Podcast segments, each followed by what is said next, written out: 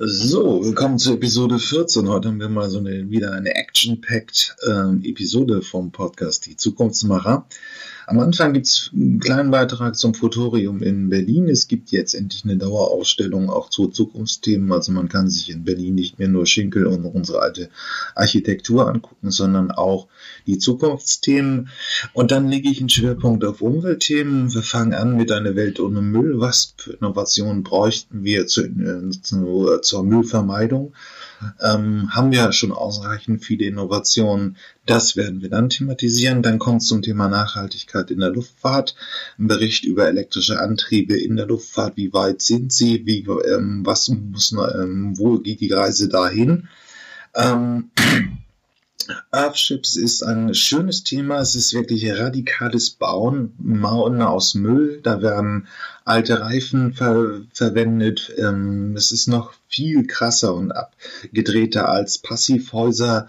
Ähm, das Recyclingmaterialien ist ein kleines Nische, aber auf jeden Fall interessant. Und am Abschluss gibt es nochmal Szenariotechnik, eine Innovationsmethode, ähm, die hier kurz vorgestellt wird. Viel Freude mit dieser Episode. Ja, jetzt im September 2019 hat Berlin endlich einen Ort bekommen, wo über die Zukunft nachgedacht wird. Ähm, das Futurium ist eröffnet worden von ähm, Angela Merkel, unserer Bundeskanzlerin. Und es ist eine permanente Ausstellung ähm, in Berlin zu Zukunftsthemen. Ähm, wir hören uns einmal so eine kleine Imagefilm dazu an, um zu verstehen, um was es da konkret geht. Ausstellungsprachtbau im Zentrum der Stadt Reicher. Mit dem Futurium entstand ein neuer Ort für Ausstellungen und Veranstaltungen rund um das Thema Zukunftsgestaltung. Für die dreitägige Eröffnung wurde ein Wort gefunden, für die unsere Sprache wohl gar keinen Plural kennt, nämlich das Fest der Zukünfte, welches vom 5. bis zum 8. September stattfindet.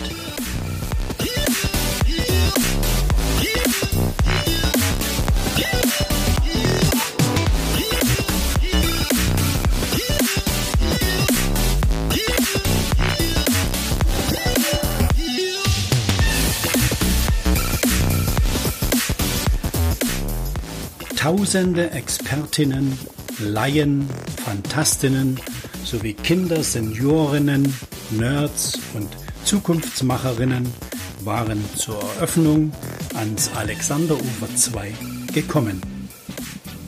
Unser erster Eindruck? Eine Ausstellung rundum einfach anders. Es wurde bei der Gestaltung nicht gekleckert, sondern echt geklotzt.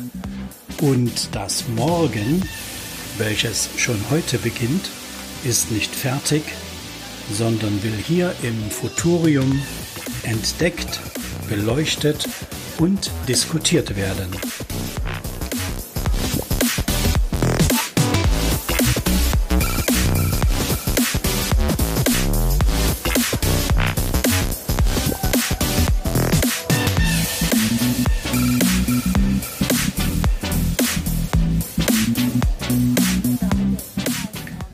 Unbedingt empfohlen sei der Besuch des Skywalk. Steigen Sie kurz vorm Sonnenuntergang dem Futurium aufs Dach. Der Horizont ist zum Greifen nah. Ja, wer auf moderne äh, Architektur steht, sollte sich auf jeden Fall mal, sollte mal Futurium googeln. Ist ein interessanter Bau. Und was wird da jetzt inhaltlich gemacht? Also es ist eine permanente Ausstellung, es ist auch kostenfrei und bis auf einen Tag in der Woche immer offen. Aber natürlich werden da auch äh, Gespräche kommen und darum eben, ja, was leistet Wissenschaft für äh, die Gesellschaft? Welche Diskussionen werden angestalten? Wie wollen wir leben? Wie wollen wir äh, das gute Leben in der Zukunft definieren? Dafür ist das natürlich jetzt ein Ort fest in Berlin. Und wir schalten jetzt einmal in einen der ersten Talks, der stattgefunden hat, wo wir ja über äh, wo ein Ökonom eben die Debatte über neue wissenschaftliche äh, Fortschritte ähm, und die Bedeutung für die Gesellschaft führt. It had no special credentials in ethics or economics, so the way in which the science is developed should be the matter for public discussion, but the scientists may be the first to have a feel for what's going to happen. And they have an obligation, therefore, to interact with politicians and the public. Um, and uh, I think this is not happening adequately in the, in the case of gene editing now, which has huge ramifications. But to take one example where it worked well in our country, which was um, embryo research, the discussion which led to the 14 day limit for embryos. Um, that was the uh, um, result of dialogue between some philosophers, the scientists, and parliamentarians, and they came to a consensus that was agreed. Um, in terms of GM crops, we didn't do so well, but uh, that's an example that if you can get in and have a debate before uh, there's a standoff between the commercial exploiters um, and uh, other extremists, then you can come up with a consensus. And the scientists have responsibility to encourage that wide discussion. The question, if I may add, uh, also harbored, though, in the way that I understood it, a different perspective, namely the perspective that science doesn't just offer solutions to problems, answers to questions, but has a spillover effect of knowledge. So, science, in a way, is perhaps the most powerful source of new imaginaries that we couldn't have planned. So, it gives us new perspectives, and we have to respond to them, then not just individually, not from the scientific point alone. Ja, Das war's fürs Futorium. Erstmal die kleine Vorstellung. Wir werden mal sehen, was die so liefern an interessanten Gesprächen oder Vorstellungen. Wenn man mal in Berlin ist, Alexander Ufer, dann kann man kostenfrei bis auf den Dienstag reingehen und sich informieren. Bis dann. Ja, 2019 geht nun zu Ende. Das Greta-Jahr, sie ist zum Rockstar der Nachhaltigkeit geworden. Und das Thema Müll ist mal wieder ein bisschen höher auf der gesellschaftlichen Agenda gerutscht. Und wenn man sich umschaut, dann gibt's halt eine Menge Leute, die sagen, wie kann ich denn Müll vermeiden und weniger Kaffeebecher und in den Großstädten gibt's halt diese ähm, original unverpackt Läden, wo ein paar, ja, es sind auch nur ein paar Hipster in, in Kreuzberg eben einkaufen ohne klassische Plastiktüten. Und ich möchte mal einen anderen Ansatz gegenüberstellen, der ein bisschen intelligenter ist und der auch eine weitaus größere Reichung hat. Es bleibt ja immer die Frage, was ist damit gewonnen, wenn wirklich, sagen wir mal, die ökologische, gesinnte akademisches Publikum damit aufhört. Das sind nicht die großen Müllreduktionspotenziale. Und es gibt einen Ansatz, aber wir hören uns jetzt erstmal so ein bisschen Bestandsaufnahme aus Berlin-Kreuzberg an, wie junge Menschen zum Müllverbrauch stehen. Weißt du eigentlich, wie viel Müll du produzierst? Jeder Deutsche erzeugt im Schnitt 454 Kilogramm Haushaltsabfälle im Jahr. Circa die Hälfte davon ist Verpackungsmüll. Das wundert mich ehrlich gesagt nicht, denn wenn man sich mal im Supermarkt umschaut, sieht man, dass wirklich alles verpackt ist, auch wenn das manchmal überhaupt keinen Sinn macht. Warum ist zum Beispiel eine Biogurke in Plastik verpackt? Im Internet Internet kursieren Bilder von noch sinnloseren Verpackungen wie diesen hier. Eine natürliche Verpackung kommt wohl einfach nicht an die aus Plastik ran. Da verliert man schon mal den Glauben an die Menschheit. Ich habe mich gefragt, wie viel Müll ich denn eigentlich so produziere und habe deswegen einfach mal eine Woche lang alles an Müll gesammelt, was so angefallen ist. Außer Klopapier und Bioabfälle, weil das wäre sonst ein bisschen eklig geworden. Und das hier ist das Ergebnis. Fast ein Kilogramm sind das insgesamt. Und damit bin ich noch deutlich besser als der Durchschnitt, der viermal so viel Verpackungsmüll produziert. Jetzt denkst du vielleicht, na und, ist doch egal, wie viel Müll man produziert. Außerdem wird das doch eh alles verbrannt oder recycelt. Aber das stimmt nicht so ganz. Australische Forscher warnen vor den Gefahren von Plastikmüll. Plastik wird hergestellt aus Öl. Öl ist eine endliche Ressource, das heißt, irgendwann ist es nicht mehr da. Plastik an sich verursacht viele Schäden in der Umwelt. Jährlich kommen bis zu 13 Millionen Tonnen Plastik in die Weltmeere. 150 Millionen sollen schon drin sein. Und äh, dieses Plastik fressen Tiere und diese Nahrungskette, die reicht bis zu uns. Das heißt, wir finden schon Plastikmüll in den Fischen, die wir auch essen. Und wir wissen nicht, wie sich dieses Plastik in unserem Körper und auf uns auswirkt. Diese erschreckenden Bilder von Unmengen an Plastikmüll in unseren Ozeanen sieht man immer häufiger. Im Pazifik treibt bereits ein Strudel aus Plastikmüll in der Größe Mitteleuropas. Wenn sich nichts ändert, soll es laut Weltwirtschaftsforum im Jahr 2050 mehr Plastik als Fische im Meer geben. Das Problem beim Plastik ist nämlich, dass es nicht biologisch abbaubar ist. Und damit wir uns jetzt nicht falsch verstehen, bei dem Müll im Meer handelt es sich nicht nur um verlorene Fischernetze. 80 Prozent ähm, des Plastiks in den Weltmeeren kommt von Land über die Flüsse. Das heißt, der größte Teil des Plastiks äh, in den Meeren ist von uns Menschen hier an Land geschaffen. Grund genug für mich, ein Selbstexperiment zu starten. Ich will eine Woche lang komplett auf Müll verzichten. Das heißt kein Plastik, Karton oder Glas, das man einfach so wegschmeißen würde. Biomüll ist aber natürlich in Ordnung. Falls sich etwas überhaupt nicht an Müll vermeiden lässt, sammle ich das in diesem Glas und dann schauen wir später mal, wie viel das im Vergleich zur letzten Woche ist. Jetzt stellt sich natürlich als allererstes die Frage, was trinke ich denn, wenn ich eine Woche lang keine Verpackung kaufen darf, also keine Getränke in Tetrapacks oder Plastikflaschen oder so.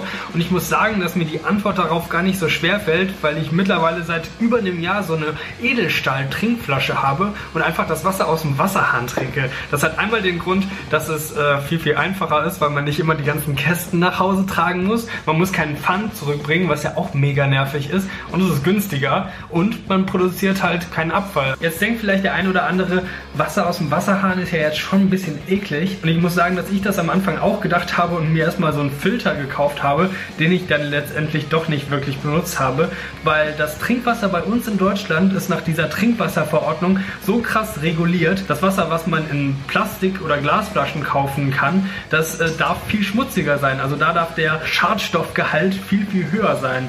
Verrückt, oder? Als erstes fange ich mit dem wahrscheinlich sinnlosesten Müll überhaupt an, und zwar Werbung. Und deswegen will ich jetzt erstmal an äh, meinen Briefkasten so einen schönen Werbung nicht einschmeißen Sticker kleben. Jetzt möchte ich mir was zum Frühstücken holen. Dazu gehe ich meistens ähm, zum Bäcker und mal schauen, ob wir da heute die Tüte einfach weglassen können. Also das war schon mal gar kein Problem. Also ich habe hier mein Brötchen einfach ohne Tüte bekommen. Also Frühstück ohne Verpackung geht schon mal ganz gut klar. Und jetzt geht's ans Abendessen und dafür habe ich mir gedacht, gehe ich jetzt einfach mal in den Supermarkt und schaue, was ich denn da verpackungsfreies finde.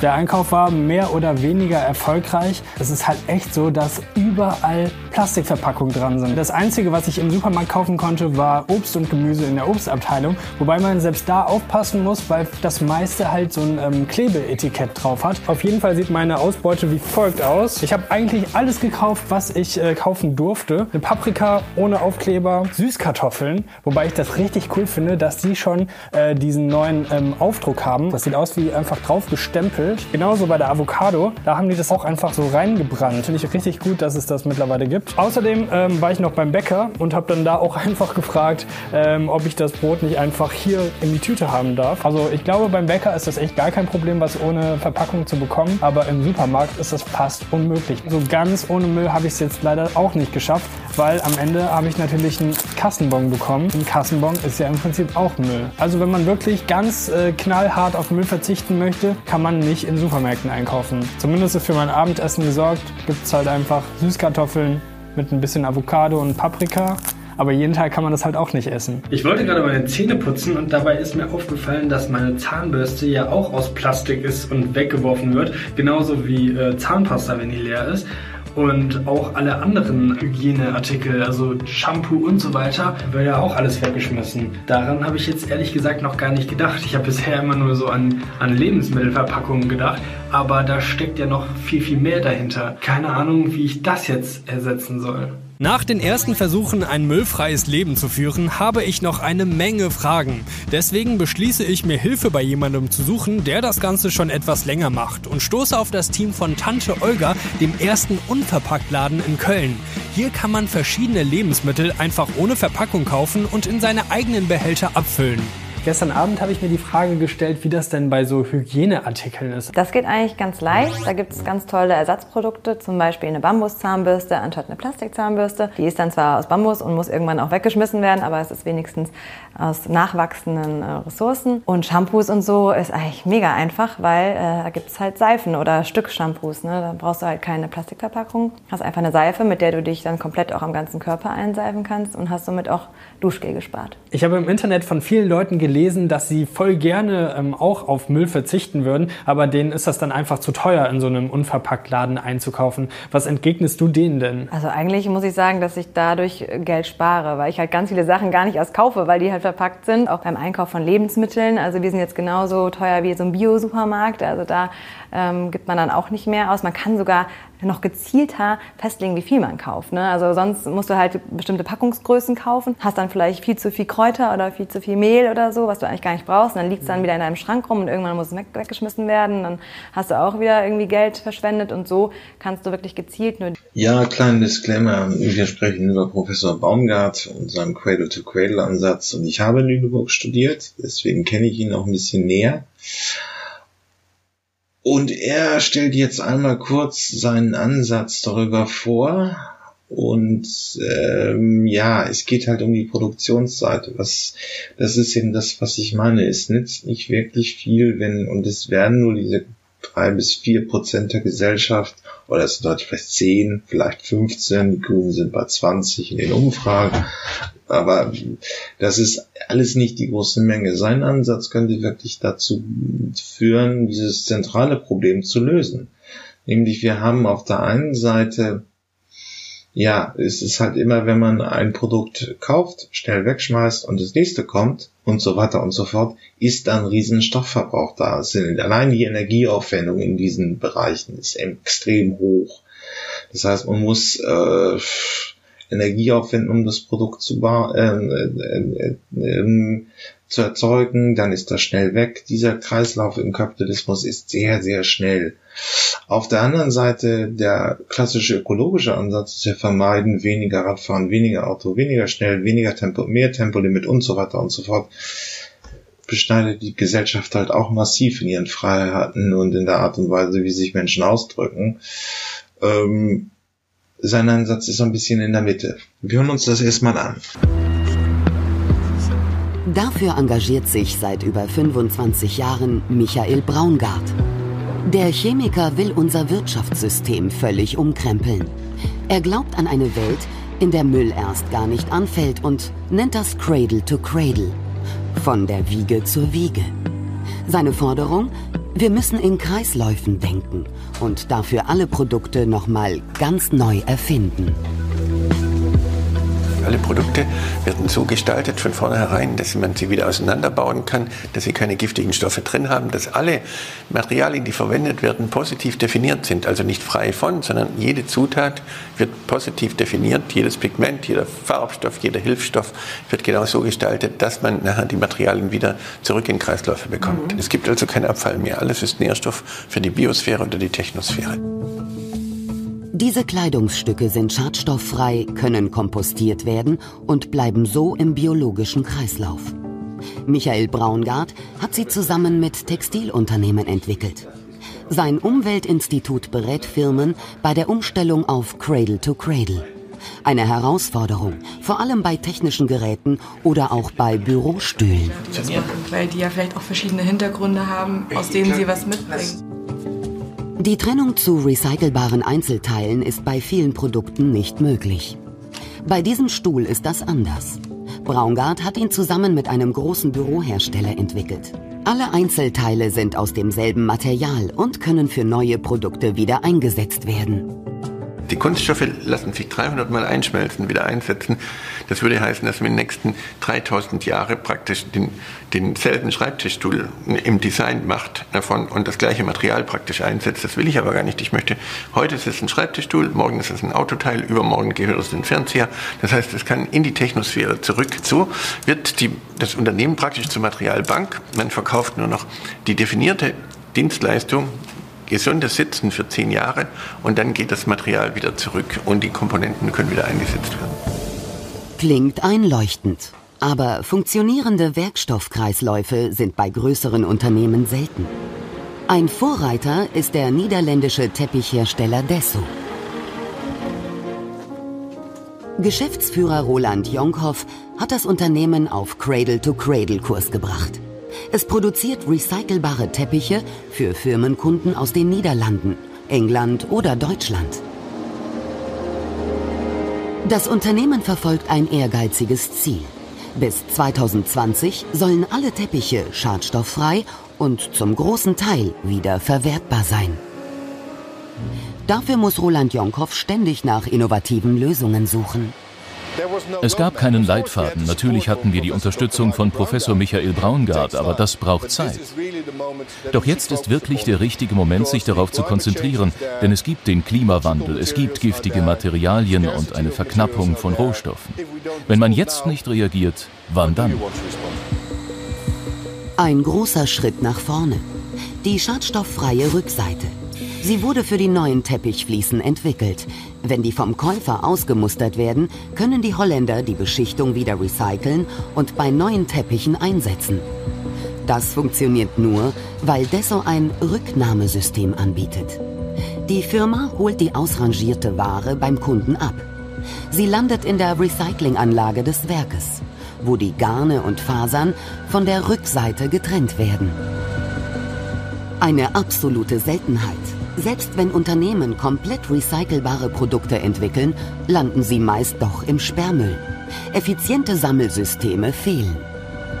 Noch schrecken die hohen Investitionen viele Betriebe ab, doch Roland Jonkhoff ist überzeugt. Die Rohstoffe dürfen nicht verloren gehen, denn die Niederlande sind genau wie Deutschland ein ressourcenarmes Land. Ein Großteil unserer Garne ist aus Nylon und das wird aus Rohöl hergestellt. Wir alle wissen, dass der Ölpreis im Moment niedrig ist.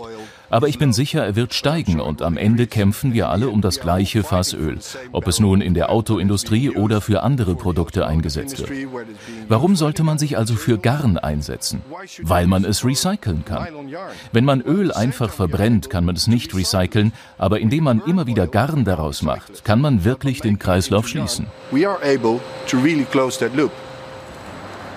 Zum Recyceln reisen die in Holland gesammelten Teppichgarne nach Slowenien. Europas Unternehmen müssen, was Rohstoffe angeht, gemeinsam neue Wege gehen. Das meint nun auch die Europäische Union. Sie hat den Aktionsplan Circular Economy, also Kreislaufwirtschaft, beschlossen. Die Dringlichkeit zu handeln ist schon lange bekannt. Warum kommt der Plan erst jetzt? Echte Paradigmenwechsel brauchen sehr viel Zeit. Was vor 22 Jahren noch lächerlich gemacht worden ist oder als Utopie oder grüne Spinnerei angesehen wurde, ist jetzt richtig in der Europäischen Union angekommen, weil man kann zeigen, dass die Europäische Union im Jahr etwa 600 Milliarden Euro einsparen kann, wenn man Cradle to Cradle wirklich in Produkte, in Wirtschaften umsetzt. Man macht sich damit unabhängig auch von Rohstoffspekulation. Braungart hat inzwischen viele Mitstreiter. An der Leuphana-Universität in Lüneburg findet sogar jährlich ein Cradle-to-Cradle-Kongress statt. Also ein Innovationskonzept, übersetzt von der Wiege zur Wiege, also Kreisläufe schließen. Vertreter aus Wirtschaft, Politik und Umweltverbänden tauschen sich aus und diskutieren Lösungsansätze. Einer von ihnen ist der Textilunternehmer Wolfgang Grupp. Einen Teil seiner Bekleidung produziert er bereits nach Cradle-to-Cradle-Kriterien. Wir müssen in Deutschland, in einem Hochlohnland, hochwertige Produkte und vor allem Zukunftsprodukte produzieren. Wir müssen immer einen Schritt voraus sein und deshalb habe ich natürlich erkennen müssen, dass Cradle to Cradle eine Chance für die Zukunft ist. Auch ein Thema hier, eine Studie der Unternehmensberatung McKinsey. Sie prognostiziert für Europa sogar zusätzliches Wachstum durch Kreislaufwirtschaft. Es stimmt also nicht, dass nur neu produzieren und wegschmeißen die Wirtschaft ankurbeln kann. Eine gute Nachricht. Ja, jetzt schauen wir uns das nochmal genauer an, ähm, wie er sich das wirklich vorstellt und wie auch seine Position in diesen äh, nachhaltigen Lösungsansätzen sind. Natürlich müssen wir weniger verbrauchen, aber dieses Vorschreiben, Konsumverzicht und so weiter, da wird das die große Mehrheit mittreiben? Nein. Und da ist sein Ansatz sehr reizvoll, weil es eben die Produktionsseite verändert und nachhaltiger macht. Und nur wenn wir eben konventionell produzieren, dann können wir nicht mehr so weitermachen wie bisher. Wir sehen die Klimadebatte eben immer mehr kommen. Äh, auf der anderen Seite zu verzichten, war bislang nicht besonders erfolgreich. Und sein Ansatz ist in der Mitte, aber das erklärt er jetzt nochmal genauer. Das war's dafür. Ein bisschen intelligenterer ähm, kommen. Wir brauchen intelligentere Lösungen für das Lösung des Umweltproblems. Und äh, das werden wir weiter im Podcast bearbeiten. Alles wird elektromobil und jetzt auch die Luftfahrt. Ähm, ich, meine anderen Blogs Zukunftsmobilisten geht ja um Thema Elektromobilität, autonomes Fahren, die ganzen Zukunftsthemen in der Automobilwelt. Das ist eben noch mehr oder weniger die automobile Welt. Aber was passiert eigentlich in der Luftfahrt? Ähm, wir hören uns jetzt erstmal leider auch alles nur auf Englisch, aber irgendwie ist es in Deutschland nicht so das große Thema, da gibt es kaum Material. Einmal aus Neuseeland den Problembericht an, das ist Klimawandel auf den Äh, ähm, kommerziellen Flugbetrieb verengt. The world is staring down the barrel of climate change. In 2015, we committed to a global agreement to reduce our greenhouse gas emissions so we could keep climate change to only one and a half degrees. Air transport is a special scrutiny.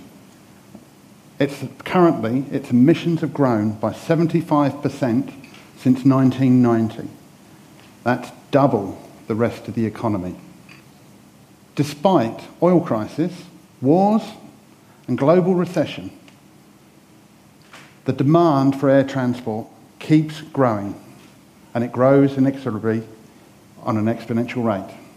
In fact, the world economy, and in particular the New Zealand economy, relies on this growth. In New Zealand, we have $12 billion of international tourism, 99% of which comes in by air. We have $20 billion of our high value exports travel by air. So even though we are expecting and planning for that air travel to continue its growth, and it's going to double by 2050, we have signed up to keeping total aviation emissions at the current levels.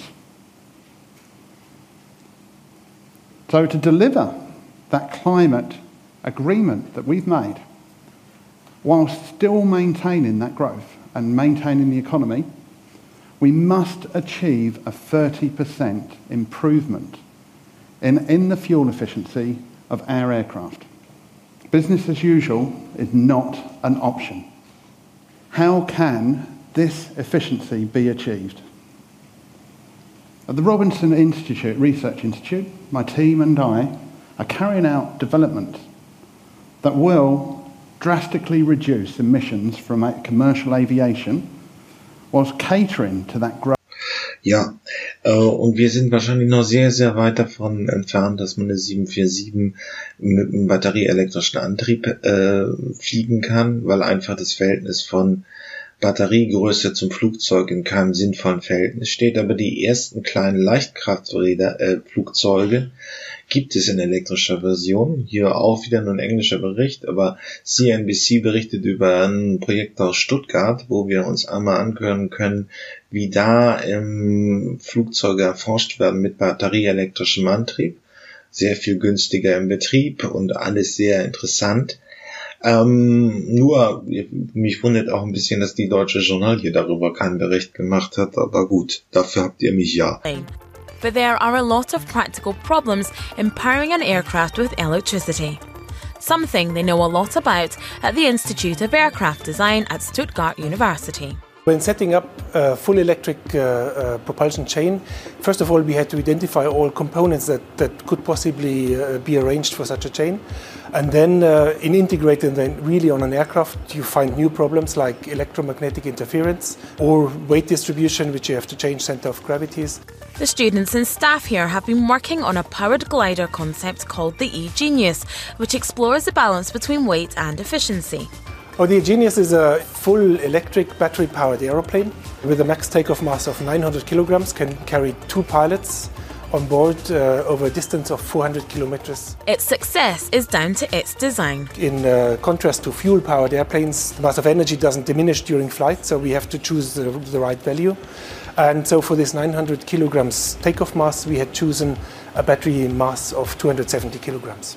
All this makes it a highly efficient aircraft that can really go places. We have a range of 400 kilometers with the e-Genius, including 30 minutes reserve and to fly these 400 kilometers we need about 40 kilowatt hours therefore the energy cost is about 20 euros for this flight.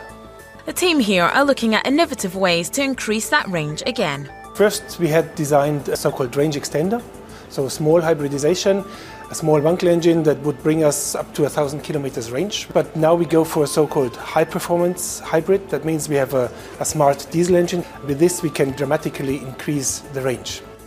So it seems electrical powered planes may soon not just be the exception, but could one day become the norm. Watch this space. Ja, das wird uns sicherlich in den 2020er Jahren auch noch weiter begegnen. Ähm, aber die ersten technischen, und das sind noch irgendwie Forschungsvorhaben da in Stuttgart, äh, gibt es. Man wird sehen, wann das wirklich in den kommerziellen Flugzeugbau rübergeht. Ja, das gute Archip. Ähm, Nachhaltigkeit ist natürlich auch ein Treiber von Innovation und deswegen schauen wir uns heute einmal Archips an. Was sind das? Radikaler Bauansatz, wirklich recycelte Materialien, Abfallprodukte werden zu Häusern gemacht aus Altreifen, Gläsern, ähm, Wellblechpappe, ist der Grundstoff eben diese Häuser, die dann meistens auch kollektiv äh, gebaut werden. Ja, und wir hören uns jetzt mal einen Artebericht an von einem Amerikaner, der die Idee auch wirklich in den 70er Jahren und so ein bisschen in der Hippie-Kommune, schon ein bisschen viel gekifft hat, er gut er auch. Ähm, äh, das hört man gleich, ähm, einmal entwickelt hat. Und ähm, dann schauen wir uns das an, wie es in Deutschland ist. Und am Abschluss schauen wir uns nochmal an, was so der internationale Ortvoli der Architekturjournalisten von diesem Themenfeld hält.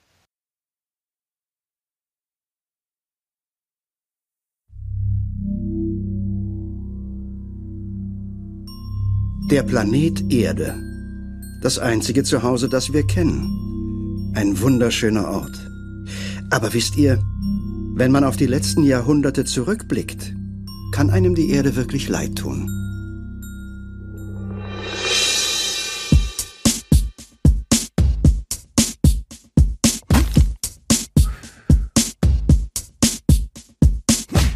Sie hat viel durchgemacht, gelinde gesagt. Haben wir ihr schon so zugesetzt, dass wir sie in die Knie gezwungen haben? Ich denke, die wichtigste Frage heute lautet, kann sie gerettet werden? Ich meine, gibt es irgendwo Menschen, die das versuchen? Und wenn ja, wer sind sie? Und wo sind sie? Bleibt noch genügend Zeit, um irgendetwas zu bewirken? Ich muss diese Menschen finden und sie fragen.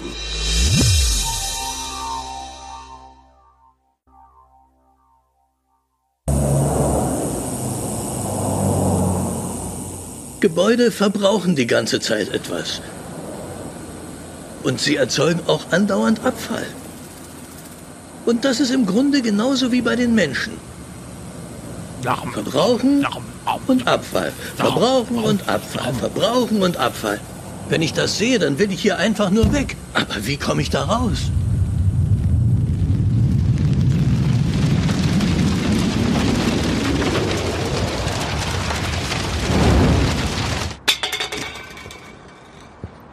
Das ist Michael Reynolds. Er ist Architekt, aber kein gewöhnlicher Architekt. Als er in den 70er Jahren sein Studium beendete, hatte er eine Idee. Warum machen wir nicht aus Dingen, die wir wegwerfen, etwas Nützliches? Als ich das erste Mal einem älteren Architekten erzählte, dass ich ein Haus aus Bierdosen bauen will, war ich ganz aufgeregt. Ich dachte, Mann, das ist eine tolle Idee. Ich war noch ganz jung. Und der andere war ein älterer Architekt um die 50. Wir saßen in einer Bar und ich erzählte ihm von meiner Idee. Da regte er sich furchtbar auf und, und wurde ganz rot im Gesicht und er beschimpfte mich. Und er sagte, ich sei eine Schande für alle Architekten, wenn ich Häuser aus Abfall bauen wollte. Und dann stand er auf und ging. Da dachte ich, nur gut, entweder darf ich keine Ideen mehr haben, oder ich kümmere mich nicht darum, was andere darüber denken.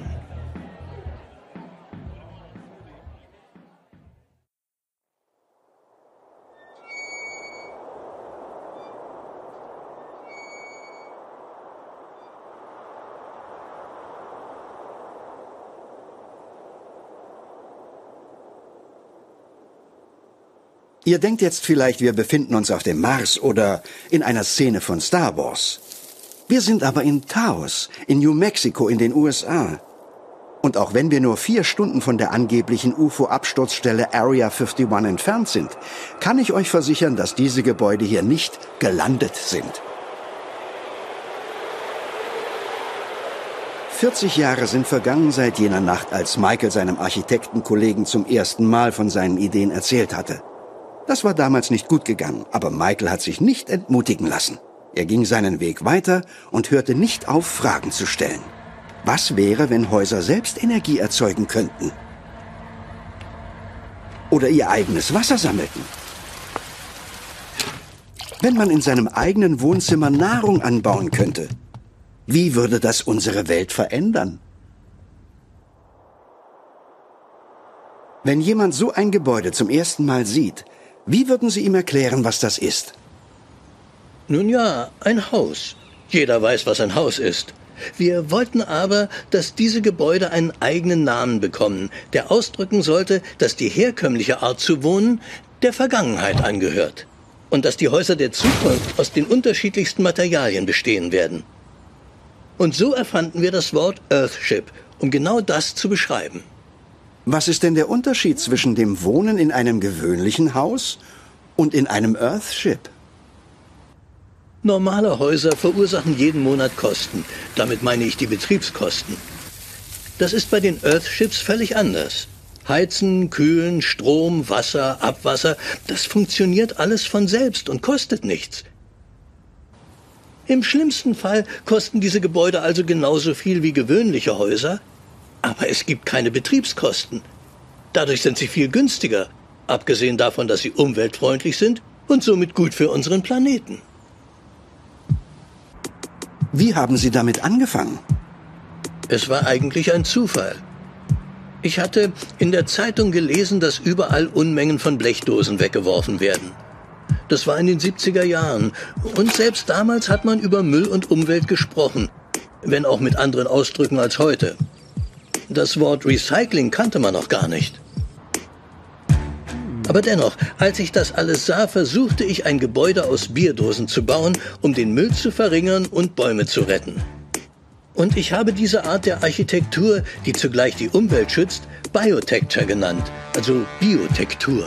Dann kam noch die Erzeugung von Sonnen- und Windenergie dazu, das Heizen und Kühlen durch thermische Masse und durch die Sonne und natürlich auch das Sammeln von Regenwasser. Und vor etwa zehn Jahren habe ich ein Gebäude entwickelt, das alle Probleme unseres Planeten berücksichtigt. Ich hatte das anfangs gar nicht beabsichtigt. Es ist nach und nach einfach so gekommen. Aus was für einem Material sind diese Gebäude gebaut? Wir benutzen alles, aber natürlich vor allem das, was bereits vorhanden ist. Es gibt in unserer kleinen Welt Materialien, die überall zu haben sind. Zum Beispiel Autoreifen. Die gibt es wirklich überall. Ich bin schon viel herumgekommen und überall stapeln sich die Reifen. Wenn man sie mit Lehm füllt, werden sie zu einer Art Baustein, der Wärme speichern kann. Und man benötigt gar nicht viel Technik, um ein richtiges Haus daraus zu bauen. Es ist unglaublich, wie gut man damit bauen kann. Es gibt noch viele andere Dinge, die überall herumliegen, wie Aludosen, Blechdosen, Plastikflaschen, Glasflaschen, Pappe, Styropor, Teile von Waschmaschinen und Kühlschränken. Immer wenn ich einen Müllhaufen sehe, denke ich, oh mein Gott, das sind ja lauter Rohstoffe. Es ist nicht so, dass ich nach Gold suche oder Silber oder Kupfer. Ich suche nur Dinge, von denen es ganz viele gibt. Und dann funktioniere ich sie in etwas anderes um. Also im Grunde bauen Sie Häuser aus Abfall. All die Dinge, die wir produzieren und dann wegwerfen, sind nicht so schlimm.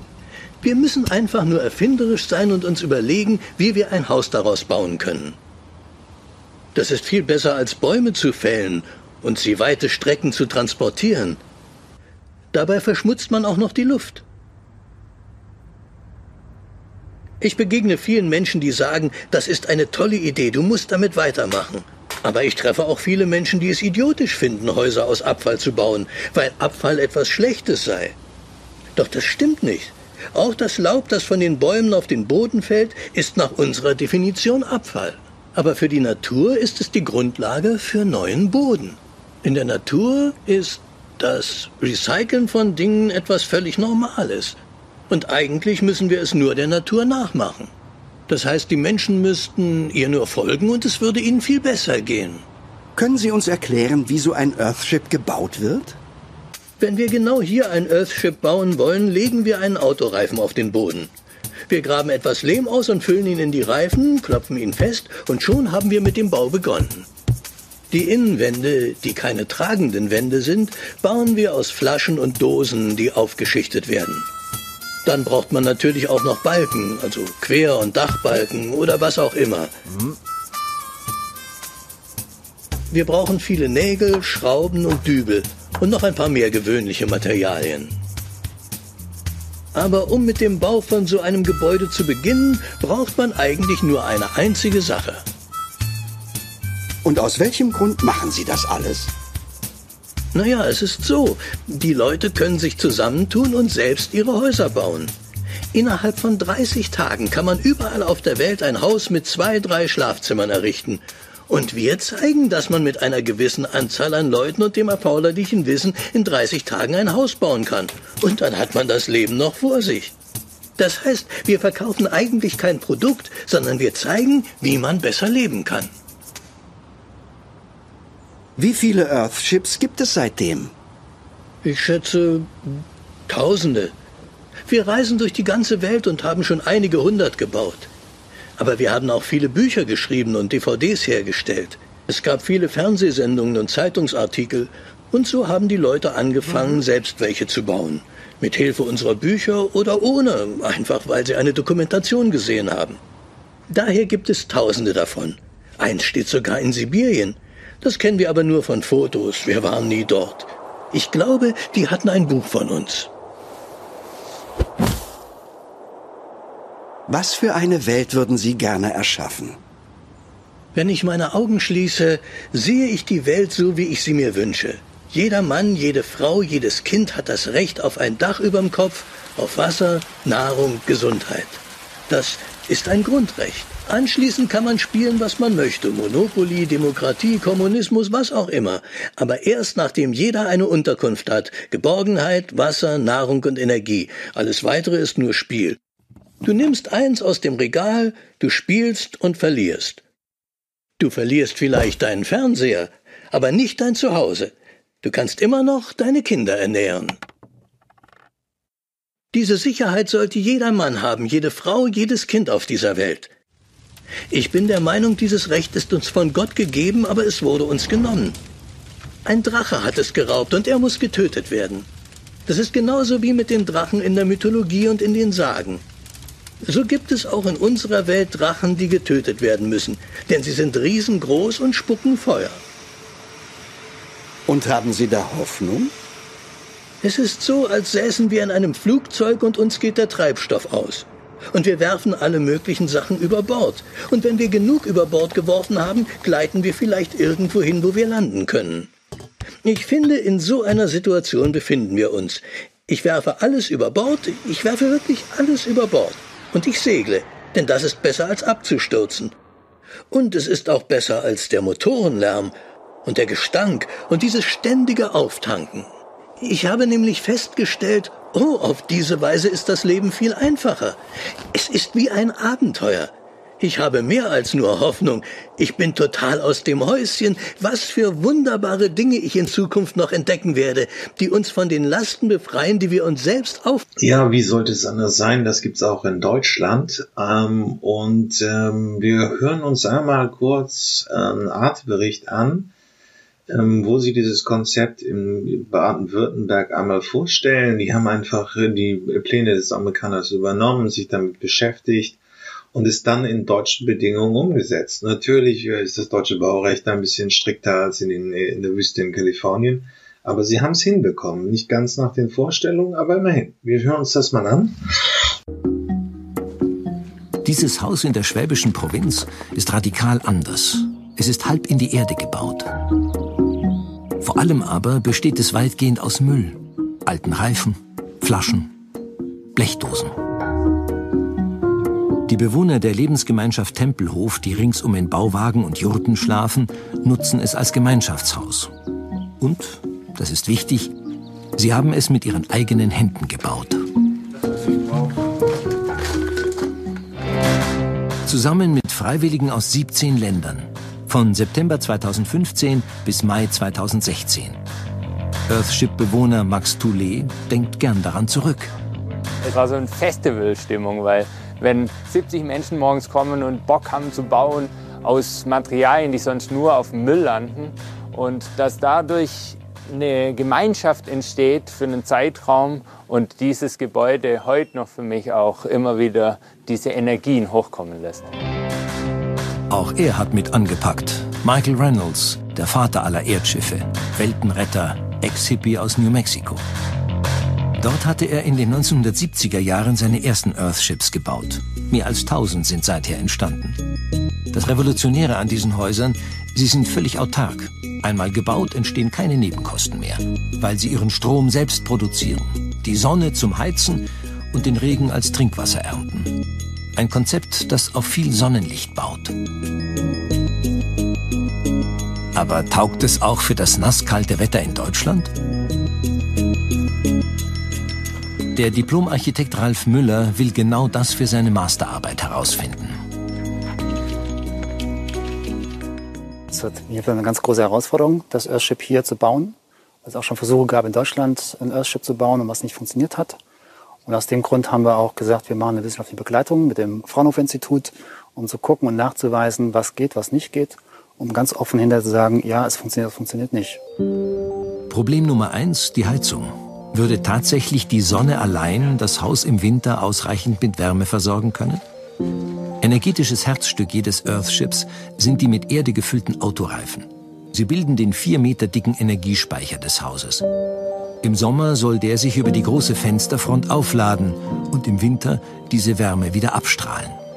Ralf Müller war sich nicht sicher, ob das funktioniert. Wir haben extra so ein bisschen Vorsorge getroffen, damit es halt eben hier drin nicht zu kalt wird. Deswegen haben wir extra hier ans Nahwärmenetz mit einer Pelletheizung hier Schlaufen reingelegt in die Wand, aber auch in, den Erdboden rein. Aber äh, trotzdem letzten kalten Winter, der jetzt fast schon bei minus 10 bis 15 Grad war, wurde nicht einmal die Heizung angemacht. Ein weiteres Problem, an dem andere Earthships schon gescheitert sind, die Luftfeuchtigkeit. Zumal hier nicht wie sonst in Earthships üblich nur eine Familie, sondern gleich 28 Personen das Haus zum Kochen, Waschen und Duschen nutzen. Damit die Wärme im Winter möglichst drinnen bleibt, ist Lüften nur im Notfall mit Hilfe dieser Lüftungsklappen vorgesehen. Naturmaterialien wie Lehm und Holz sollen überschüssige Feuchtigkeit aufnehmen. Aber reicht das, um Schimmel zu verhindern? Das will Ralf Müller mit Sonden herausfinden, die an mehreren Stellen im Haus die Luftfeuchtigkeit messen.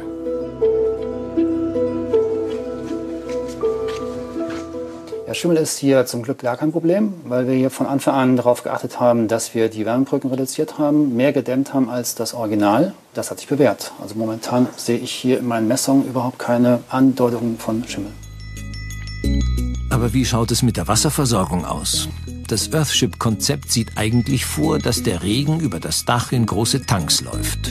Gefiltert soll es als Trinkwasser und zum Duschen dienen und anschließend die Pflanzen im Wintergarten wässern und düngen, sodass es optimal genutzt ist. Doch die deutschen Behörden stellten sich quer. Regenwasser zu trinken ist in Deutschland strikt verboten. Die Tempelhofer mussten ihr Earthship an die öffentliche Wasserversorgung und Kanalisation anschließen. Sie bedauern das bis heute, denn es widerspricht ihrem Wunsch, autark und absolut nachhaltig zu wohnen. Deshalb gingen sie bei der Dämmung einen umso radikaleren Weg. Während Michael Reynolds für seine Earthships Styropor verwendet, das mit hohem Energieaufwand aus Erdöl hergestellt wird, entschieden sie sich für geschäumtes Recyclingglas, der Umwelt zuliebe. Das verteuerte die Materialkosten für das 180 Quadratmeter große Haus zwar auf 200.000 Euro, doch den Bewohnern war es das wert. Das müssen wir gucken, wie wir das hinkriegen. Und wie fühlt es sich nun an, das Leben in einem Earthship nach einem Jahr? Ja, es ist einfach spannend, zu jeder Jahreszeit hier reinzulaufen und jedes Mal so diese Geborgenheit zu spüren durch die Temperatur. Zum einen kühlt es im Sommer und zum anderen ist total angenehm warm im Winter.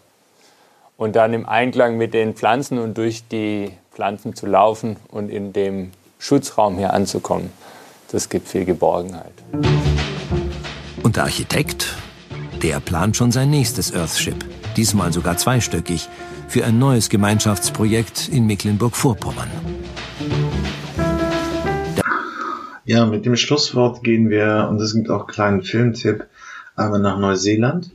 Ähm, die Serie Grand Designs ist ursprünglich von der BBC aus der Taufe gehoben und ist so ein bisschen, ich finde es weltweit einfach sehr geil, was Architektur im Fernsehen angeht. Sie verfolgen über eine Stunde Fernsehen ein Paar, das ein Gebäude baut und jetzt schauen wir uns das einmal in Neuseeland an, wo ähm, sie im Prinzip ein paar äh, verfolgt haben, das ein Earthship gebaut hat. Ähm, natürlich hat es ein paar Schwierigkeiten, da geht da Englisch auch drauf ein. Also ähm, das Dach ist problematisch, aber ähm, immerhin muss man auch sagen, so die Koryphäen des Architekturjournalismus finden den Ansatz interessant, obwohl er natürlich massiv radikal ist. Wir haben es ja in Deutschland gehört, das Baurecht müsste geändert werden, Recycling-Themen, alte Autoreifen verbauen, Umweltbelastung, Müll als Baumaterial nutzen und, und, und. Es ist sehr radikal, aber Grand Design findet die Idee schon mal irgendwo überzeugend. Into the cave. Mm.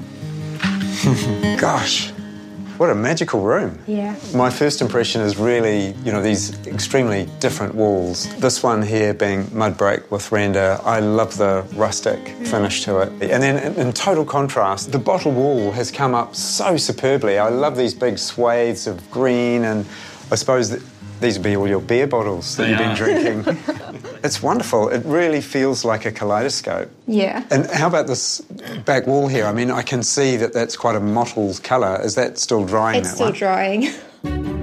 Sarah and Gus have done a great job of making the rooms feel as bright as possible, but the design keeps them out of direct sun. And if I'm honest, I'm still worried that mould could make an unwelcome comeback in the cob walls sometime in the future.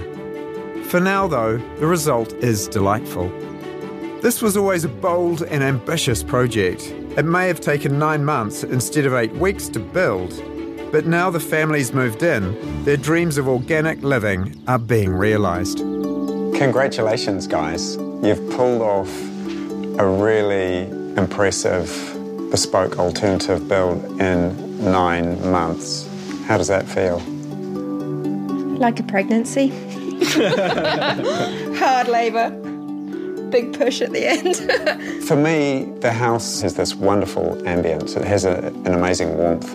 And having learnt and thrown mud at the walls, that is, you know, there's a bit of me in there too, which is a really lovely feeling. There are things about it though that, that I kind of still wonder about, you know, like the detailing, the challenges that you had with the windows, which meant that the final glazing details, etc., weren't quite as elegant as the original drawings. But the bottom, with all your rocks, which wasn't in the original proposal at all, is beautiful and really ties it into the mm. land. It feels like it's come out of the river valley, you mm. know. That, it's really evolved over time. it has. Mm. When I was here last, you were having to pull down walls. I mean, it was that dramatic. I remember someone on one of the workshops who had been to quite a few earth buildings said it usually takes two years to build an earth house, no matter what. And you, you said to me three And I- months. Yeah, I was like, oh, crikey. So I, I understand that now. I understand that now. It's going to take a good year to dry it out. And you can definitely feel the humidity in the rooms, and it's going to take a while for that moisture to release out of the walls to dry it right out. Learning how to build with the natural materials around you uh, is actually quite easy. It just takes a lot of labour. That's a good point. How did you do it? How did you get so many people building for you? They were really utterly committed to it. I think that the Earthship concept just attracts a lot of good people. I think that it's wholesome, it's intelligent, it's the way forward, and there's a, a big following out there. In the end, people will want to know, okay, but then what does an Earthship cost to build actually? Mm. It came to about 340. yeah and that was including excavation. That's an extraordinary square metre rate. To, to reach um, a, a, build cost of 340 clearly isn't the real cost because the real cost is in the labour. Mm. I think uh, that was one of the things I learned is that having all these people come and help us, all these strangers, you know, it's our turn to, you know, repay the um, favour and help them build their dream. We're going to be pounding a lot of tyres for the rest of our lives, I think. Every corner of this house has a memory attached. Every bottle that was found, every mud brick that was laid by hand. Only time will tell whether some of the untried materials will stand up to the Coromandel's high rainfall. But that's the risk you have to take as pioneers. No matter what you think of the process or the house, you have to admire Sarah and Gus for their bravery. They've taken the road less travelled to create an outstandingly unique family home. The world needs more visionaries just like them.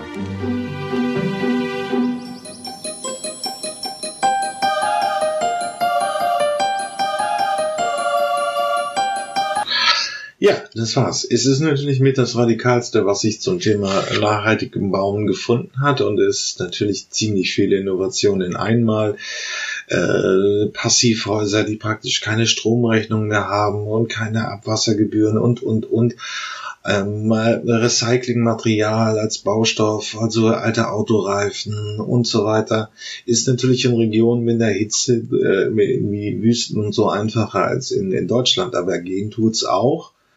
Ähm, das ist sicher ganz weit vorne in was Pionierleistung beim nachhaltigen Bauen angeht. Hm, ob das sich jemals so ansatzweise durchsetzen wird, im normalen Bauen, in dieser Anlage, die wir in Neubaugebieten sehen, in diesem, ja, die Häuser könnte ich konstruieren. So einfallslos ist das, was da steht.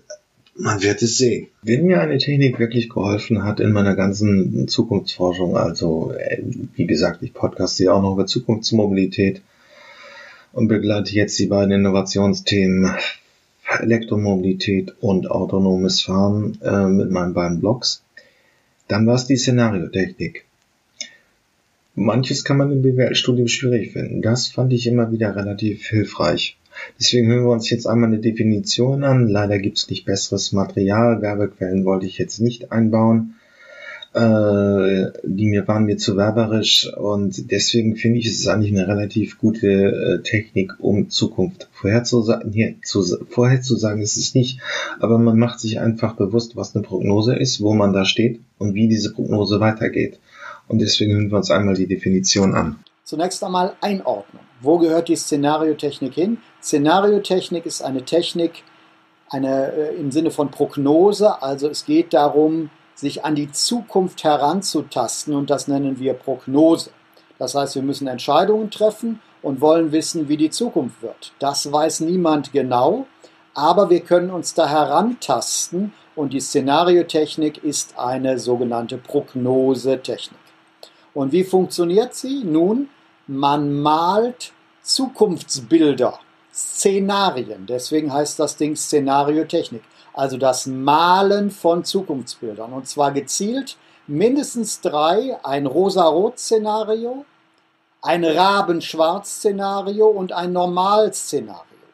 Rosa-rot-Szenario bedeutet, dass man davon ausgeht, dass die Entwicklung positiv ausgeht, Rabenschwarz bedeutet, dass sie negativ ausgeht und äh, normal liegt irgendwo zwischen diesen beiden Extremen.